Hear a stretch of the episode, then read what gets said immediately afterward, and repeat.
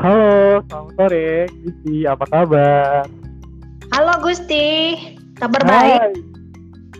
Long time no see you ya. Iyo.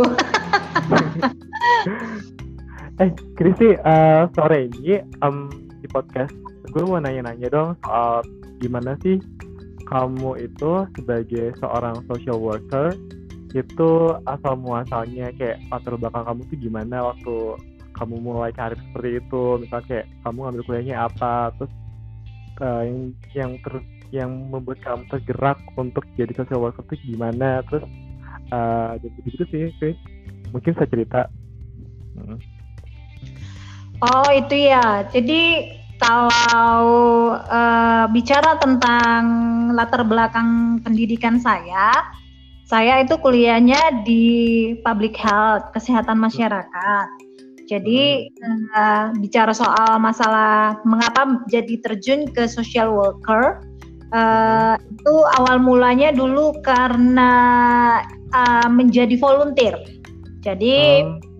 ketika saya sudah menyelesaikan studi saya di Hmm. S1 eh, senioran saya mengajak saya untuk bergabung menjadi volunteer di salah satu organisasi yang ada di Medan gitu loh Hmm. namanya Medical Assistance Program jadi Hmm. waktu itu kita eh, ditawarin untuk menjadi volunteer melakukan assessment di sebuah eh, wilayah namanya Kepulauan Telo di.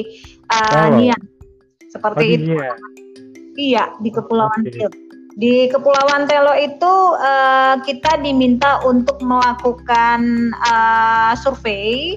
Jadi Hmm. kita itu melakukan kegiatan pencatatan, pengukuran eh, yang berhubungan dengan kesehatan ibu dan anak yang seperti itu. Oh, oh. Dasar Oh, berarti- dari fokusnya itu berarti di ibu dan anak aja dulu ya yang di jadi objektifnya ya di sana ya? Iya, itu kegiatan kita sebenarnya enggak juga sih. Sebenarnya uh, itu berhubungan dengan uh, pertimbangan mau melakukan membangun sebuah rumah sakit di daerah Pulau Telo. Karena di Pulau Oh. Telo itu kan memang waktu itu belum ada rumah sakit. Jadi Ah. misalnya masyarakat di daerah sana mau mendapatkan layanan kesehatan yang lebih baik itu terpaksa harus menuju ke daratannya Nias seperti itu. Jadi organisasi ini punya inisiatif untuk membangun sebuah rumah sakit di daerah tersebut. Jadi Hmm. eh, sebelum melakukan itu kan tentu harus dilakukan dulu asesmen kira-kira apa yang menjadi kebutuhan daripada masyarakat yang ada di daerah tersebut. Jadi waktu itu saya dilibatkan eh, menjadi volunteer untuk kegiatan kesehatan ibu dan anaknya KIA-nya. Jadi kita Hmm. waktu itu melakukan pengukuran-pengukuran, kita menimbang bayi, kemudian Oh. kita juga ya ada ukuran antropometri namanya kan. Kita Hmm. menimbang bayi di sana, kemudian di- juga kita lakukan kegiatan interview, in-depth interview, kemudian kita juga mencari orang kunci, stakeholder, di situ kita uh, bertanya tentang kira-kira masalah kesehatan apa aja sih yang ada di lingkungan tersebut gitu loh. Hmm. Jadi di awal mulanya akhirnya saya uh, mengikuti kegiatan uh, sosial Polri gitu ya. ini. Gitu ya. Iya. Eh, berarti sebenarnya apa sih yang buat buat kamu Kristi untuk kayak oke nih gue mau remote area jauh-jauh gitu ya terus volunteer kan ibaratnya sukarela ya ya kamu nggak dapat eh, gaji juga ibaratnya terus jauh-jauh terus eh, what apa yang sih kayak membuat kamu oke deh mau deh gitu. Apalagi kan itu ibaratnya em, pasti aksesnya tuh, tuh beda banget sama di kota apalagi kayak di Medan gitu. Jadi kamu kayak harus berapa lama di sana terus kayak mau susah-susah gitu ini itu gitu. Kenapa sih yang bikin what what drives you? gitu apa yang motivasi kamu gitu Iya ya. Jadi kalau ditanya sih sebenarnya kalau aku sendiri ditanya tentang uh, alasan mengapa mau bergabung Hah? di awal itu karena menurut saya itu itu seperti apa ya kita bilang ya se- sebuah kegiatan yang menantang gitu loh. Karena kan Oh. saya istilahnya kan saya belum pernah menginjakkan kaki harus mendaki gunung melewati sungai-sungai itu kan seumur hidup saya saya belum pernah menjalani itu kan Oh, Nah, kita jadi- juga belum pernah. Belum. Justru saya dapatnya ketika saya bekerja. Oke, oke, lanjut, lanjut. Iya. Jadi eh, ketika dan waktu itu kan memang kita sudah tamat kuliah kan, pastilah Hmm. ada dorongan untuk mencari pekerjaan. Itu satu ya Iya. kan. Kemudian yang kedua ditawarin pekerjaan yang sifatnya uh, social worker kayak gitu di NGO gitu di LSM gitu seperti Hmm. menantang rasanya karena sebelumnya kan pas masa kuliahan saya juga kan bekerja uh, Gus Hmm. tapi pekerjaan saya dulunya itu semasa kuliah itu mengajar jadi saya ngeliat Oh, ini kayak agak menarik deh kalau saya ikutin waktu itu kan pemikirannya Hmm. seperti itu ya udah akhirnya saya terima terima kesempatan tersebut untuk bergabung sebagai volunteer perdana Hmm. namun akhirnya eh, ketika saya makin menggeluti kegiatan itu mereka mendapatkan tawaran menjadi staff kan di aw, eh, di awalnya di dari volunteer akhirnya berkembang Oh. menjadi staff.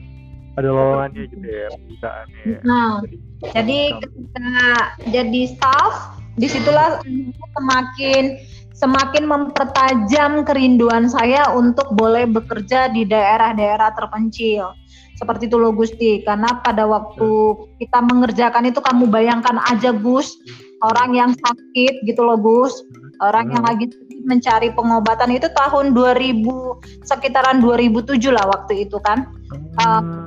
mau mencari pengobatan sakit Hmm. tapi karena dia ada di pulau-pulau dan tidak Hmm. ada gitu ya. yang memadai, mm-mm, Ah. Nggak ada layanan kesehatan yang memadai, akhirnya pergi ke daratan menggunakan perahu atau menggunakan kapal-kapal kecil, tapi ketika sampai ke daratan juga fasilitas kesehatannya nggak nggak lengkap gitu loh. Ah, memadai ya. Mm-mm, jadi itulah alasan organisasi mau membangun rumah sakit eh, di daerah tersebut pada waktu itu kan. Ah, itu. Jadi ah, saya masih menemukan banyak kejadian-kejadian itu ketika saya akhirnya resmi menjadi staff di organisasi tersebut menemukan banyak fenomena seperti itu Gus. Mereka itu di balik-balik gunung kan Gus.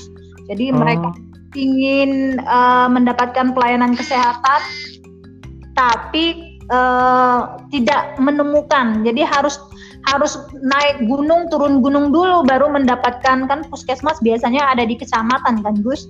Oh, jadi jauh Mm-mm. juga dari puskesmas ya. Jadi saya mau nanya sebenarnya kayak emang ada puskesmas ya, uh, ya ketika Mm-mm. itu? Ada Puskesmas tapi itu jauh ada di kecamatan. Sedangkan kayak puskesmas keliling ataupun Mhm. yang puskesmas pembantu itu kan namanya juga membantu kan, istilahnya Ah. secara fasilitas juga tidak lengkap yang seperti itu. Jadi saya sering melihat masyarakat itu Gus mereka Mhm. sakit digotong nih rame-rame sama warga di tempat itu Oh.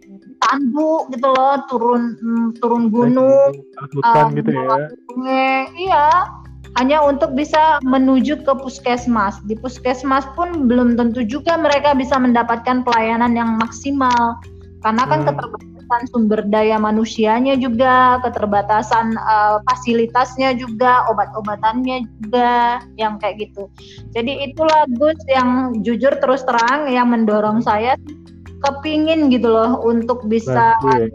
Mm-mm, untuk bisa tetap bergelut di pekerjaan yang memberikan saya kesempatan melayani di daerah-daerah terpencil. Kalau Oh, kamu bandingkan Ju, uh, Gus uh, antara perkotaan dengan uh, daerah-daerah terpencil, yang berdayanya terbatas banget, Gus. Terbatas banget. Untuk Contoh. ada- Ter- paling kayak simpelnya tuh apa ya? Maksudnya yang kalau misalkan nih, kalau misalnya kayak kita di kota besar tuh kayaknya tuh dapetnya gampang banget nih. Sedangkan kalau di sana tuh itu tuh harus sesuatu yang sulit banget gitu. Kok Hmm. Iya, contohnya apa ya? Contohnya apa ya? apanya? Contohnya apa? Kayak eh, fasilitas atau kayak pelayanan yang kayaknya itu sebenarnya eh, kalau di kota besar gampang banget ditemuin, tapi kalau di daerah situ tuh sulit banget. Yang mungkin nggak pernah kebayang juga. Misalkan kayak apakah kayak misalkan kayak untuk eh, sanitasinya di sana atau misalkan kayak hmm, dok apa ya kayak misalkan kayak alat untuk ngecek apa tekanan darah gitu. Itu kayak kalau misalkan di sini kan kayak banyak gitu. Tiba-tiba kalau misalnya kayak sulit atau gimana bisa kasih contoh spesifik gitu nggak eh, Chris? Iya, contohnya aja masalah keberadaan uh, dokternya aja di puskesmas itu belum tentu ada loh, Gus. Uh, oh. Karena wilayahnya itu terpencil, jadi uh-huh. kesehatannya kan memang terbatas. Padahal misalnya kita ambil contoh, misalnya terjadilah kecelakaan terhadap masyarakat ini kan, jadi hmm mendapatkan pelayanan yang memadai, misalnya harus periksa-periksa ada tindakan medis yang mungkin tidak bisa ditangani oleh perawat atau mantri di hmm. daerah. Dokternya juga nggak ada, belum tentu ada yang seperti hmm. ah, misalnya persalinan, misalnya yeah. sih harus harus segera nih kan. Hmm, uh, benar Mm-mm. Tapi karena tidak ada bidan, misalnya perawatnya juga mungkin secara uh, skillnya juga belum memadai, mm-hmm. ya, dokternya juga belum memadai, akhirnya menimbulkan keterlambatan dalam pertolongan persalinan. Ya misalnya uh. udah sampai pecah ketuban, yang seperti uh. itu, tapi nggak ada yang bisa segera untuk menolong, yang seperti itu loh Gus. Uh, membahayakan itu ya Hmm, kemudian kalau dilihat dari petugasnya uh, untuk petugas sendiri belum tentu ada setiap hari yang seperti itu. Oh. Kadang itu dokter itu hanya dijadwalkan dalam seminggu itu bisa jadi hanya hadir itu misalnya cuma tiga hari setelah itu dia kan kembali ke kota. Iya, karena untuk kayak misalkan supply atau apa segala macam ya untuk kebutuhan-kebutuhan di puskesmas itu ya. Tapi mau nanya dong, Chris. Um, sebenarnya kalau di daerah remote area gitu, ya kan uh, masih ada nggak sih kayak kayak kayak ke, ya dukun lah atau orang yang dianggap mampu untuk uh, menanggulangi kesehatan itu.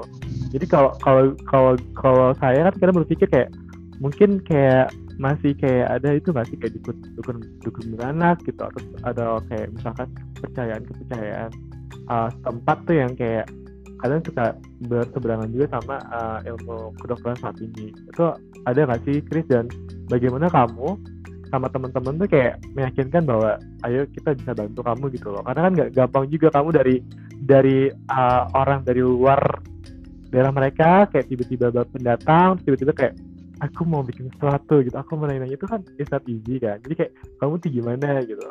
Uh, menghadapi itu pertama-tama dan pada akhirnya kamu bisa diterima mereka. Uh, kalau bicara mengenai tenaga terampil yang berasal dari wilayah tersebut, misalnya hmm. kayak kamu sebutkan tadi bidan, uh, hmm. kalau saya perbandingkan ya Gus, untuk tahun di awal saya bergelut di bidang kesehatan, uh, di daerah terpencil yang dulu banget dengan yang uh, setelah beberapa tahun semakin uh, pembangunan kita semakin membaik itu memang hmm. ada perbedaannya Gus. Jadi dalam artian kalau dulu mungkin di 2007 itu yang namanya uh, dukun terampil itu belum ada. Mungkin di daerah itu belum ada ya, nggak tahu lah ya di daerah yang lainnya. Dukun terampil itu belum ada. Jadi tapi masyarakat masih mau uh, istilahnya mau memeriksakan kesehatannya uh, kandungannya atau persalinan itu datang ke dukun dukun beranak yang seperti itu. Okay. Padahal oh. mereka mungkin uh, dalam prosedural untuk memberikan pertolongan persalinan belum paham benar dari segi uh, sehatnya apa yang perlu diperhatikan. Ambil contoh misalnya bagaimana mereka memotong tali pusar bayi yang seperti ya, itu. Hmm, karena dukunnya belum belum apa ya kita bilang belum dilatih, ah. jadi dukun itu terkadang menggunakan uh, peralatan-peralatan yang belum tentu steril. Terkadang mereka mau menggunakan gunting, uh, pisau, pisau-pisau kecil, pisau Inggris, tahu kan pisau-pisau Inggris ah, gitu. Iya, iya. Ah, terkadang menggunakan yang seperti itu belum tentu juga itu steril, belum tentu disteril, tidak disterilkan peralatannya. Baru nanti untuk menutupinya itu terkadang nanti mau menggunakan uh, kayak apa ya? Saya pernah dengar, saya pernah melakukan survei juga di daerah-daerah Papua dulu. Itu nanti uh, bekas lukanya itu nanti dikasih bedak yang seperti itu. Oh, Oke, okay. jadi memang iya. sebenarnya uh, kurang ini ya kurang pas untuk uh, tindakan medisnya gitu ya Iya, atau misalnya untuk memutus tali pusarnya itu mereka menggunakan benang untuk menghentikan ah. pendarahan itu nanti misalnya diikatkan benang jadi pendarahannya itu berhenti, yang gitu-gitu loh. Ah, Oke, okay. masih masih kon, masih konvensional banget ya. Jadi kayak iya. sebatas apa yang mereka tahu dan mereka kayak yakini selama hmm. gitu kan. Nah, terus kalau misalkan itu Chris ketika kamu kayak berusaha untuk masuk ke mereka gitu mm-hmm. supaya kamu bisa diterima tuh gimana sih kitanya pasti nggak gampang dong kamu tiba-tiba sama teman-teman datang kayak eh saya mau gini nih gitu kamu misalnya yeah. kan nggak gampang dong gimana ya kamu mungkin lah gampang Gus. Jadi hal-hal gitu kan? Jadi memang nggak gampang Gus. Nggak gampang ketika kita masuk ke satu wilayah itu. Hmm. Uh, memang kan kalau sebuah organisasi masuk ke sebuah wilayah, tentulah hmm. itu diingat ya tata caranya itu bagaimana berkoordinasi dengan pemerintah daerah setempat kan begitu kan di awal? Pasti secara keorganisasian itu sudah diatur gitu loh. Ada sosialisasi dan segala macam. Tetapi di luar daripada uh, kegiatan yang sudah diramu atau di uh, disusun oleh organisasi kita juga sebagai staf dari organisasi itu perlu melakukan kegiatan pendekatan personal, personal nah, approach. Nah, gimana tuh? Gimana tuh? Masyarakat. Gimana tuh? Apa gimana? Ah, kalau kami dulu dengan teman-teman itu jadi di luar jam kantor misalnya ini jam kantor ini kan kita kan kerja yeah. jam jam sekitaran jam-jam 8 itu harus dari kantor kan jam 8 yeah. sampai jam 4 uh, misalnya kita nggak ada kegiatan-kegiatan lapangan segala macem kita sudah hmm. selesai nanti di selesai jam kerja itu kita pasti datangin masyarakat Gus jadi kita nanti oh. uh, akan temui mereka misalnya mereka lagi ngumpul-ngumpul di pasar seperti itu kan oh kegiatan, kegiatan. hmm, jadi kita nanti akan um, mendekati mereka cerita-cerita sama ibunya jadi kita ada istilahnya home visit kita uh. mengunjungi ini ibu-ibu atau eh, keluarga-keluarga uh, yang kita ketahui uh, kita kenal baik dan kita mencoba mengikuti irama aktivitas mereka gitu loh. Misalnya contohnya gimana nih? Mengikuti uh, irama aktivitas mereka. Aktivitas iya mereka contohnya misal misalnya kan misalnya uh. mereka itu setiap sore itu ada kalau pemudanya gitu ada uh. kegiatan uh, apa ya bertanding bola biasa itu kerumunan gitu kan para pemuda okay. di sana nanti staff-staff kita yang cowok-cowok ikutan gitu loh oh. main bola bareng sama mereka yang seperti itu kemudian okay. misalnya ibu-ibunya ini uh, ada kegiatan-kegiatan masak bareng misalnya kayak gitu kan ada acara mereka kan kumpul-kumpul ada pesta-pesta kecil gitu kita datang hmm datangin mereka baru kita ikut terlibat di dalam. Apa yang bisa dibantuin kita bantuin. Misalnya mereka lagi mau masak apa kita ikut bantu-bantu untuk uh, mempersiapkan makanan yang akan disajikan misalnya. Jadi kita kita yang mencoba masuk ke mereka. Uh, kemudian eh, hal-hal uh, yang paling sederhana di awal-awal ya di awal kalau di awal-awal itu uh, kita hanya perkenalkan diri dulu ke mereka, cerita bahwa kita dari organisasi sini, baru kita tanya-tanya kondisi di wilayah itu gimana sih, apa sih masalah yang biasa uh, terjadi di masyarakat. Jadi biasanya kita uh, datangi rumah penduduknya, home visit gitu loh, satu rumah ngobrol-ngobrol sama bapak ibunya, cerita-cerita uh, masalah-masalah kesehatan apa aja yang uh, lumayan sering terjadi di daerah itu, kemudian apa hal yang menarik yang bisa kita temukan di wilayah itu. Ah, jadi itu rutin di awal-awal Gus. Rutin. Tapi mereka welcome gitu ya? Maksudnya welcome. kayak, oh welcome ya. Jadi welcome kayak, apa ya Gus? Welcome-nya karena gini juga loh Gus, karena uh, staff kita juga ada dari wilayah itu. Oh, jadi kayak uh, kamu mm-hmm. kayak dihubungkan gitu ya. Pertama ini kayak nggak bener-bener totally kamu ini siapa, ini mau ngapain gitu kan. Tiba-tiba nanya-nanya gitu. Iya. jadi memang, memang sudah ada kayak staff staff di antara tim kamu tuh yang sudah bagi dari mereka jadi kayak mereka akan uh, kamu ke teman-teman di sana gitu jadi kayak lebih lebih gampang diterima gitu ya Iya, tapi kalau untuk di daerah Papua Karena Hmm. aku juga pernah di daerah Papua. Kalau Oh, di Papua. itu kan memang saya eh, akunya kan cuman sendiri gitu kan. Artinya biasa. tidak ada tim yang di hire di sana kan. Iya, iya.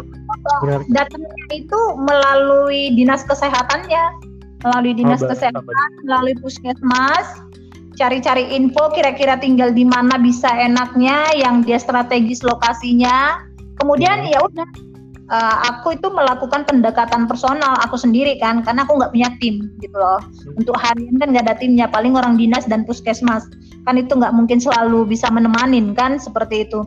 Kalau Benar. itu melakukan pendekatan sendiri dengan mereka, misalnya dengan pemilik rumahku yang aku Hmm. tinggal. Kan Hmm. aku eh, mendapatkan rumah itu kan dibantu misalnya sama kepala puskesmasnya. Puskesmas, ya. Hmm, tinggal di mana enaknya kan, baru kenalan sama masyarakat di samping kiri, kanan dari tempat tinggal.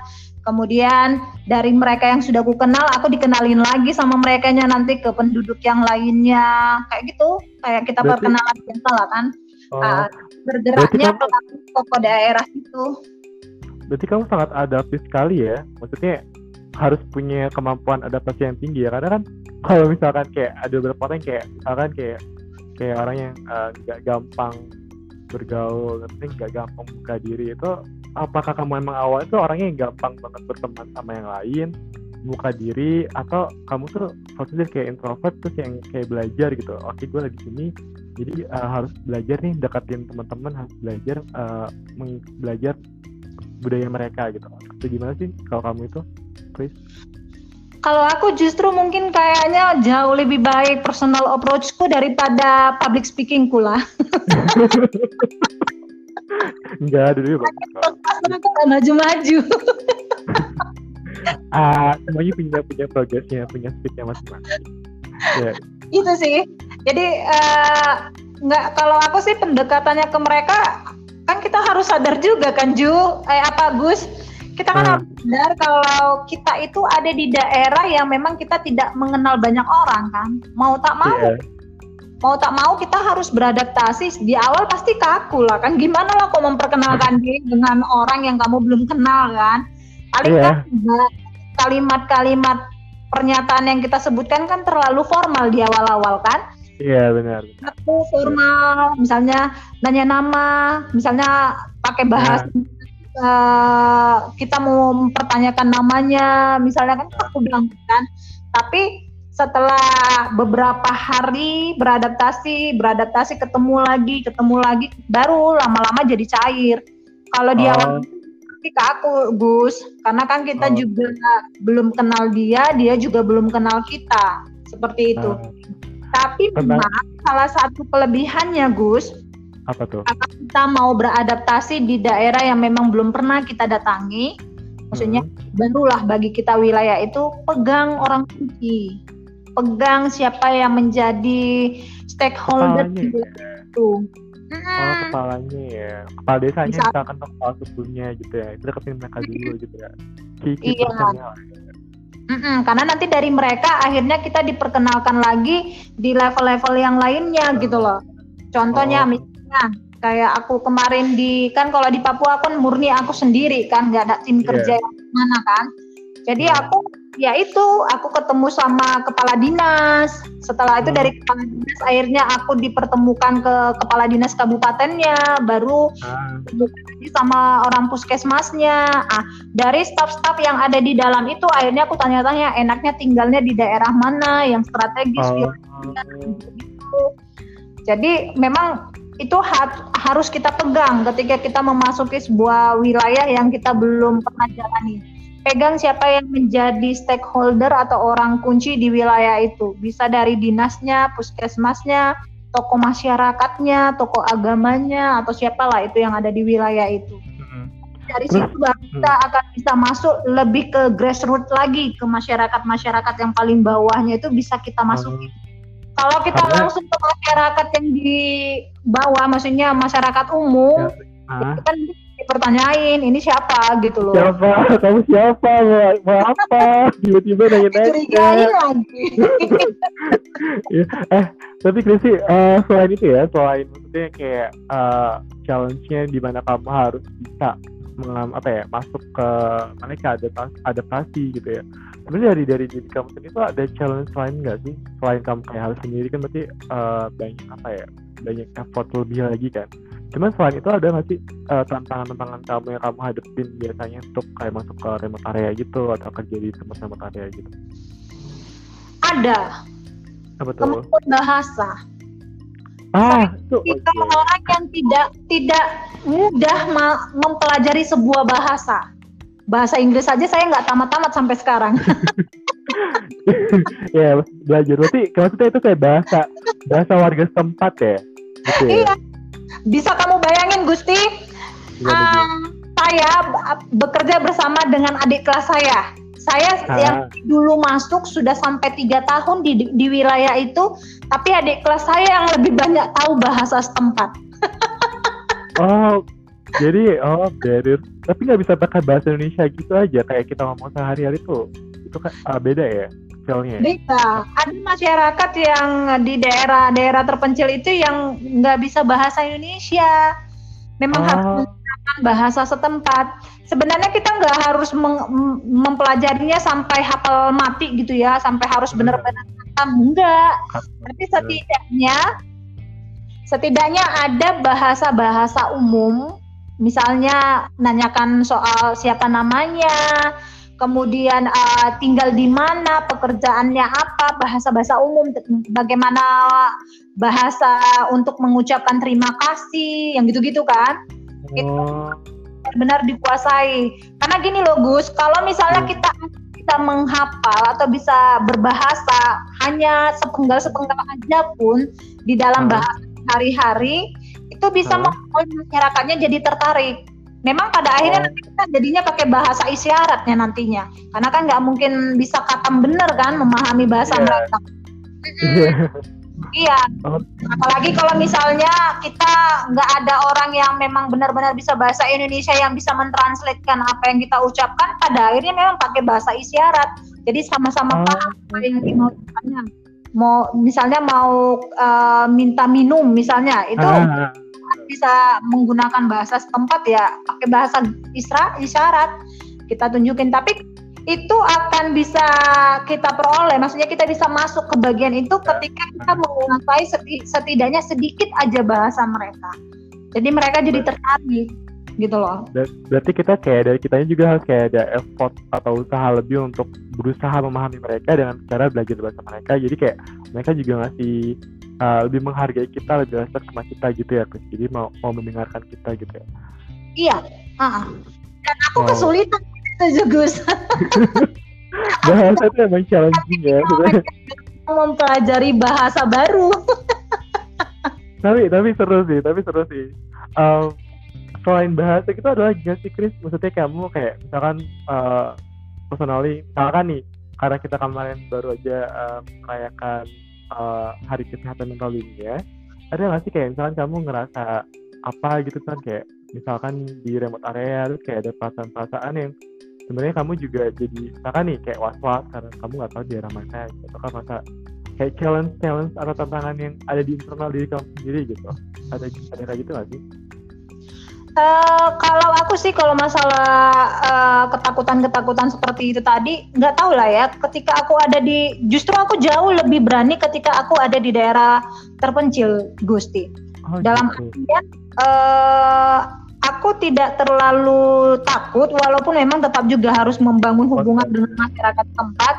Meskipun uh -huh. misalnya uh, kita ada di wilayah tersebut, kita nggak tahu situasinya gimana tapi ya aku rasa ketika kita datang ke, ke suatu wilayah dengan niat yang baik dan pula tentunya mm-hmm. nggak mm -hmm. mungkin lah ya kan uh, pastilah mereka juga akan menghargai itu dan tidak berbuat yang yang gangga kan kalau yang seperti itu oh. kalau sepanjang pengalamanku sih uh, waktu itu sih uh, tidak ada masalah tapi memang ada pernah kejadian uh, aku ada di satu wilayah huh? itu kayaknya berhubungan dengan pekerjaan. Uh-huh. Jadi waktu itu kita dapatkan kayak semacam uh, ancaman gitu sih di awal-awal. di awal-awal dan kita melakukan kegiatan tapi uh. tadi ketika akhirnya uh, kita kan melibatkan stakeholder setempat kan akhirnya yeah. kita melibatkan stakeholder setempat ya akhirnya kita dibantu gitu loh. Karena kan di sana kan ada punya kebiasaan budaya mabuk-mabuk kan. Orang kalau udah mabuk kan berlupa diri kan Gus? Yeah, yang kayak yeah, yeah. jadi uh, mabuk sampai masuk ke rumah kita bawa-bawa bawa-bawa ya dia parang. Oh my god. Ada ya gitu ya? Oh jadi uh, kebetulan koordinator kita waktu itu uh, tipikal orang yang kalem gitu, maksudnya nggak gampang panik. Uh, melihat uh, masyarakat yang lagi mabuk mendatangi tempat tinggal kita, shelter kita, uh, akhirnya bantuan juga memang kepada tokoh masyarakat setempat gitu loh.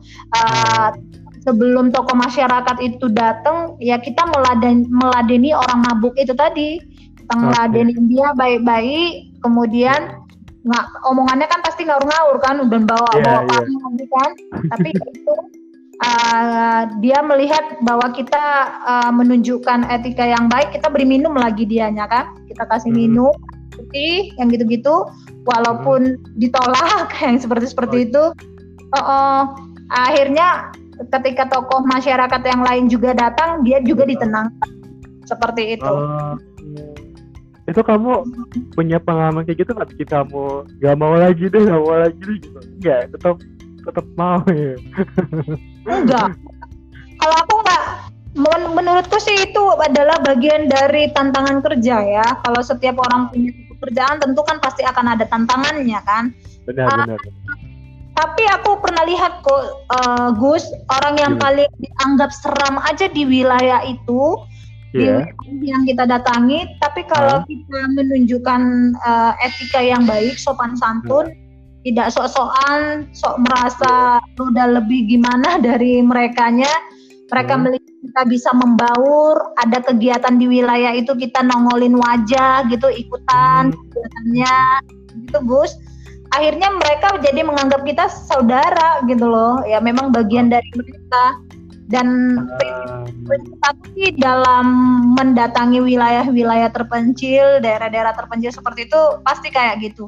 Masuklah gitu, jangan hanya membawa nama organisasi saja, tapi personal approach dari kitanya sendiri, pendekatan personal kitanya itu pun harus kita lakukan setidaknya at least di lingkungan hmm. tempat kita tinggal.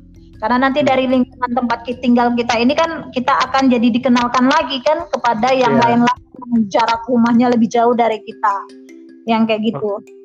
Oke nih lanjut ya.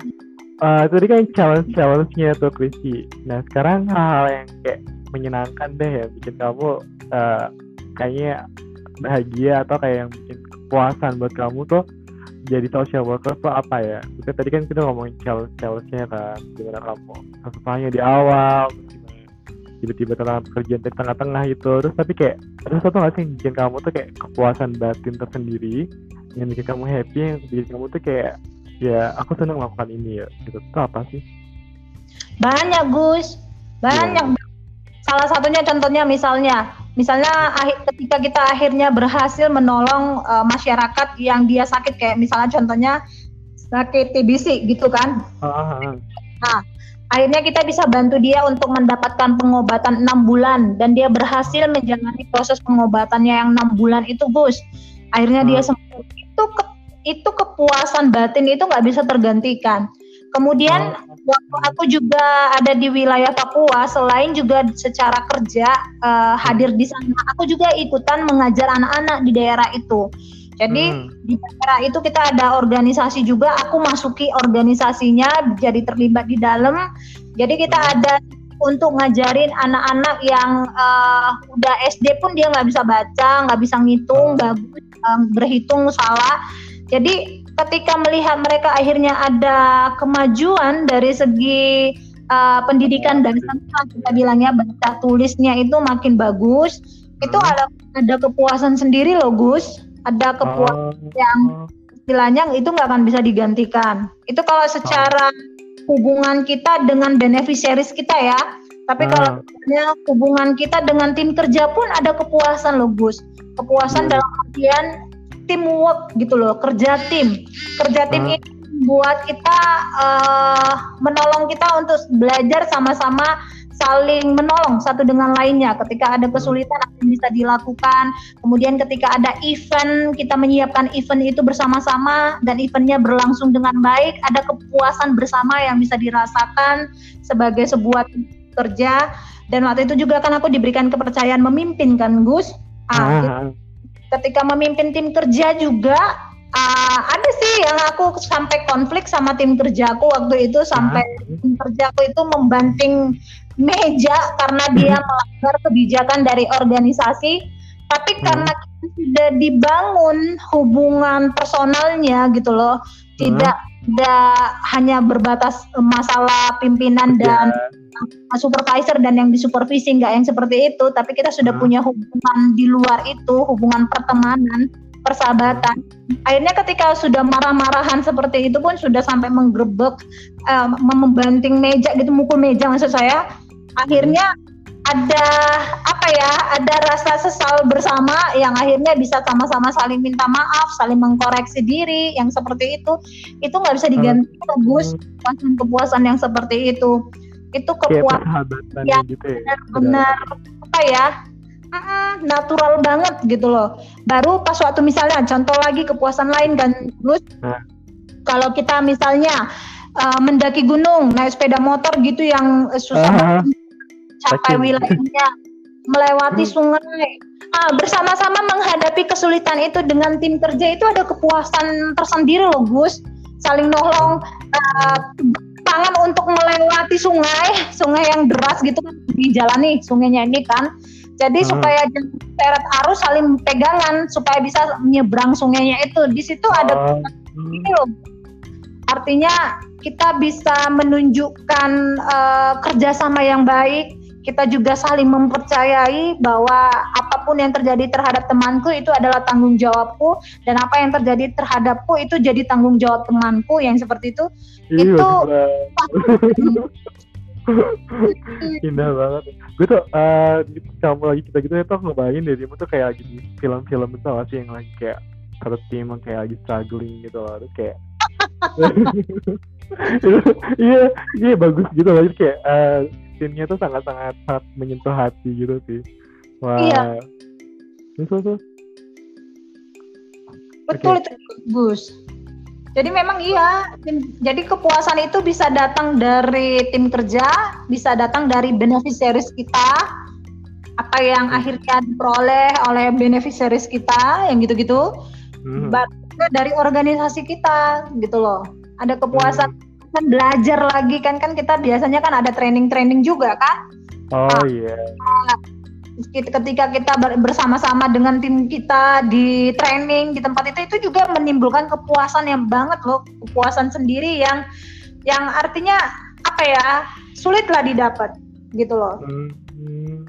dan dan mm, aku bisa bandingin juga loh Gusti. Di awal-awal dulu aku kerja dengan akhirnya aku kerja beberapa tahun setelah itu kalau di awal kan aku masih masih dalam tim kerja kan teamwork kan. Tapi Ah, ah. terakhir-terakhir aku bekerja sebelum kuliah gitu kan aku tuh banyak kan jadi konsultan kan. Artinya ya independen gitu kan kerja sendiri gitu. Paling kerjasamanya dengan dinas kesehatan atau Stakeholder. puskesmas terus terang aku bilang aku kehilangan tim gitu Oh.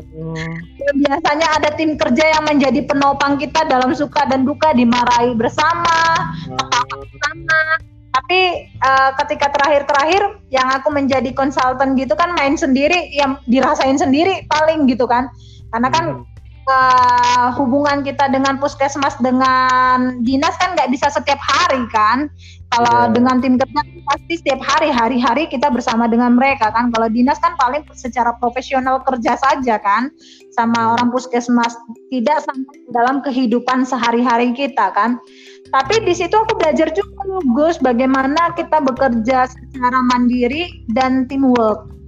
Hmm. jadi ada nilai sendiri yang kita pelajari di dalamnya jadi bisa bisa jadi kita bisa belajar kerja bareng tim juga tapi kalau misalkan memang untuk, untuk kerja sendiri juga bisa gitu ya. Mm-mm. nih uh, Kristi uh, buat penutup nih kira-kira apa ya maksudnya uh, pesan-pesan kamu buat orang-orang yang kayaknya mungkin atau ingin nyobain? Kayaknya gue kayaknya pingin jadi social worker nih gitu. Kayaknya tuh kayak uh, apa sih yang bisa kamu kasih saran buat mereka dan kayak memantapkan uh, memantapkan mereka untuk terjun situ dan kayak dan tadi dibilang kan banyak challenge-nya juga banyak tantangan juga gitu. tapi apa sih yang ingin kamu sampaikan gitu ke teman-teman di luar sana gitu tentang kayak pilihan hidup menjadi seorang social worker gitu uh, yang pertama sih aku sampaikan ke mereka-mereka yang punya keinginan seperti itu ya Gus. Hmm. Me, apa ya kita bilang memberikan dukungan penuh lah kepada mereka. Karena apa? Seperti yang aku bilang tadi Gus, hmm. di daerah-daerah terpencil itu kita sangat membutuhkan sumber daya terampil karena sangat terbatas jumlahnya.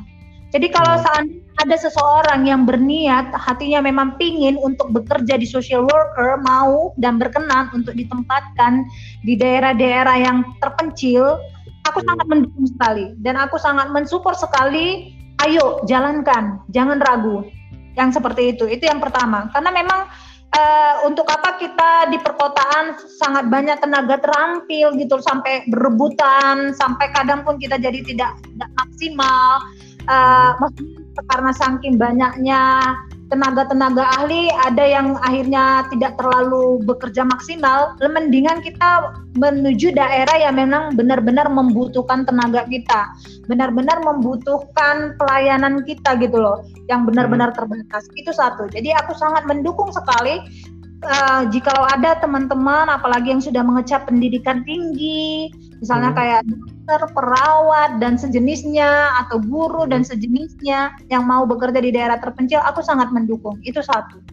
Hmm. Kemudian yang kedua, uh, hal yang paling penting ketika kita memasuki sebuah wilayah yang memang kita belum pernah datangi sebelumnya, hmm. uh, belajarlah untuk melebur dengan masyarakatnya.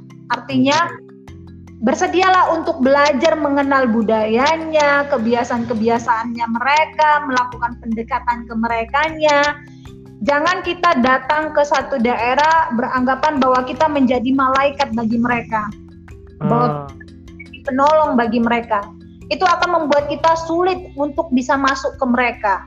Tapi masuklah ke sebuah wilayah dengan pemikiran bahwa kita mau belajar gitu loh. Mau belajar dari masyarakat ini dengan segala tantangan-tantangan yang mereka hadapi. Apa sih yang bisa aku pelajari? Apa yang bisa aku uh, aku nikmati kerjasama yang baik dengan masyarakat di sini sehingga aku pun bisa berperan di wilayah ini.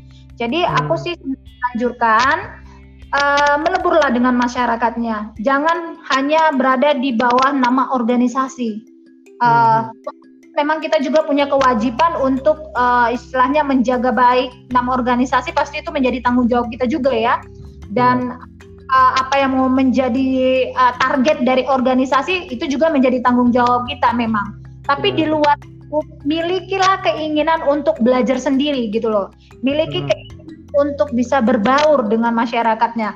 Sehingga ketika waktu-waktu luang kita kita mau tetap mendatangi mereka. Jangan karena udah habis jam kerja ya udah kita cuma nongkrong di sendiri gitu loh. Yeah. kita uh, menggunakan fasilitas shelter kita base kita kalau aku sih menganjurkan di luar-luar jam kerja kita gunakan, manfaatkan untuk lebih mengenal masyarakat setidaknya di lingkungan kita itu. Karena itu nanti pada akhirnya semakin menolong kita juga untuk bisa membangun hubungan dengan seluruh masyarakat di di lokasi yang mungkin lebih jauh lagi dari kita. Karena kan mereka punya kenalan-kenalan kan yang seperti itu. Nah, jadi kalau aku menganjurkan membaurlah, jangan hanya di bawah naungan organisasi saja, tapi membaurlah, memberi dirilah untuk mengikuti kegiatan-kegiatan mereka. Tapi tetap harus dijaga nama baik organisasi, hmm. dijaga kita, diperhatikan apa hal-hal yang tabu yang harus dihindari di wilayah itu, didengarkan nasihat-nasihat dari masyarakat yang ada di wilayah itu, biar kita juga jangan sampai melanggar aturan yang ada, yang hmm. seperti itu. Kalau yeah. kita bisa masuk ke masyarakatnya, mereka sendiri yang akan ngajari kita loh Ibu oh. boleh kayak gini loh bu, ibu nggak boleh seperti ini loh bu, ini tabu loh di daerah kita. Nanti mereka yang akan mengajari kita. dan hmm. untungannya untuk keselamatan kita juga kan makanya aku bilang hmm. tadi sama Gusti kalau secara pribadi sih aku nggak sam nggak sampai ketakutan yang sampai gimana banget ketika iya. memasuki wilayah-wilayah itu karena apa karena aku mencoba udah masuk ke masyarakatnya ke orang-orang tertentu yang menjadi orang-orang di wilayah itu jadi aku sih sangat menganjurkan itu pelajari budayanya, pahami kebiasaannya, jauhi apa yang mereka jauhi, yang memang itu uh, benar-benar uh, menjadi hal yang tabu bagi masyarakat itu sehingga kita bisa diterima di dalamnya. Itu satu. Kemudian hal lain lagi yang aku mau sampaikan kepada teman-teman yang mau jadi social worker, hmm. uh, apa ya di masyarakat itu bisa dibilang masalahnya itu banyak yang tak terduga gitu loh. Artinya okay. mungkin kita terampil dalam satu bagian, tetapi yeah. mungkin ada bagian skill lain yang kita nggak bisa pahami. Jadi aku sih sangat menganjurkan bagi teman-teman yang mau mau terjun ke dunia social worker bersedia hmm. untuk belajar. Contohnya misalnya kita perawat. Karena keterbatasan sumber daya yang ada di wilayah itu kita terpaksa harus membagusi rumah kita sendiri misalnya. Ngetok-ngetok. Oh, yeah. bisa ngetok-ngetok sendiri. Kemudian gitu fasilitasnya ya. harus bisa kerjain sendiri. Kayak gitu. Jadi oh, maksud okay. membuka dirilah untuk belajar hal-hal baru di luar dari background ilmu kita di luar dari job desk yang kita miliki gitu loh. Okay. Pelajar banyak mungkin gitu loh. Apa yang perlu keterampilan-keterampilan atau skill-skill yang bisa mendukung kita untuk maksimal bekerja di masyarakat. Dan jangan banyak mengeluh. Misalnya contohnya listrik bagus, yang kayak gitu kan? Ya memang kayak gitu. Kalau kita ngeluh terus kan susah juga kan? Emang listrik nggak ada mau? Jadi siap juga siapkan juga kita menerima tantangan-tantangan yang mungkin nggak bisa kita prediksi. Mungkin ada yang bisa kita prediksi karena kita udah tahu misalnya uh, listriknya tidak tersedia, tapi ada nanti hal-hal lain yang kita tidak prediksi uh, itu menjadi tantangan di dalam uh, lingkungan kerja kita gitu loh, di dalam uh, apa kesempatan kita tinggal di wilayah itu. Jadi ya persiapkan hati aja bahwa akan ada tantangan-tantangan, tapi anggaplah tantangan-tantangan itu sebagai sarana kita untuk bisa lebih baik lagi gitu loh. Sarana kita untuk belajar. Gitu Wah, sih. Luar biasa sekali nih Kristi. Wow, saya senang banget nih dapat banyak ilmu gitu kan. Jadi kayak oh social worker tuh apa sih ngapain aja sih terus kayak tangannya apa terus tapi kayak pesan-pesannya dapat banget gitu Aduh, oke okay deh Kristi kalau gitu uh, semoga nanti teman-teman yang dengar juga yang social worker juga makin mantap hatinya dan Amin. takut ya dan semoga uh, ilmu yang kamu share ini bermanfaat buat kita semua. Oke. Okay. Gitu ya. Oke, okay, okay. Terima kasih banyak ya. Iya, saya juga makasih.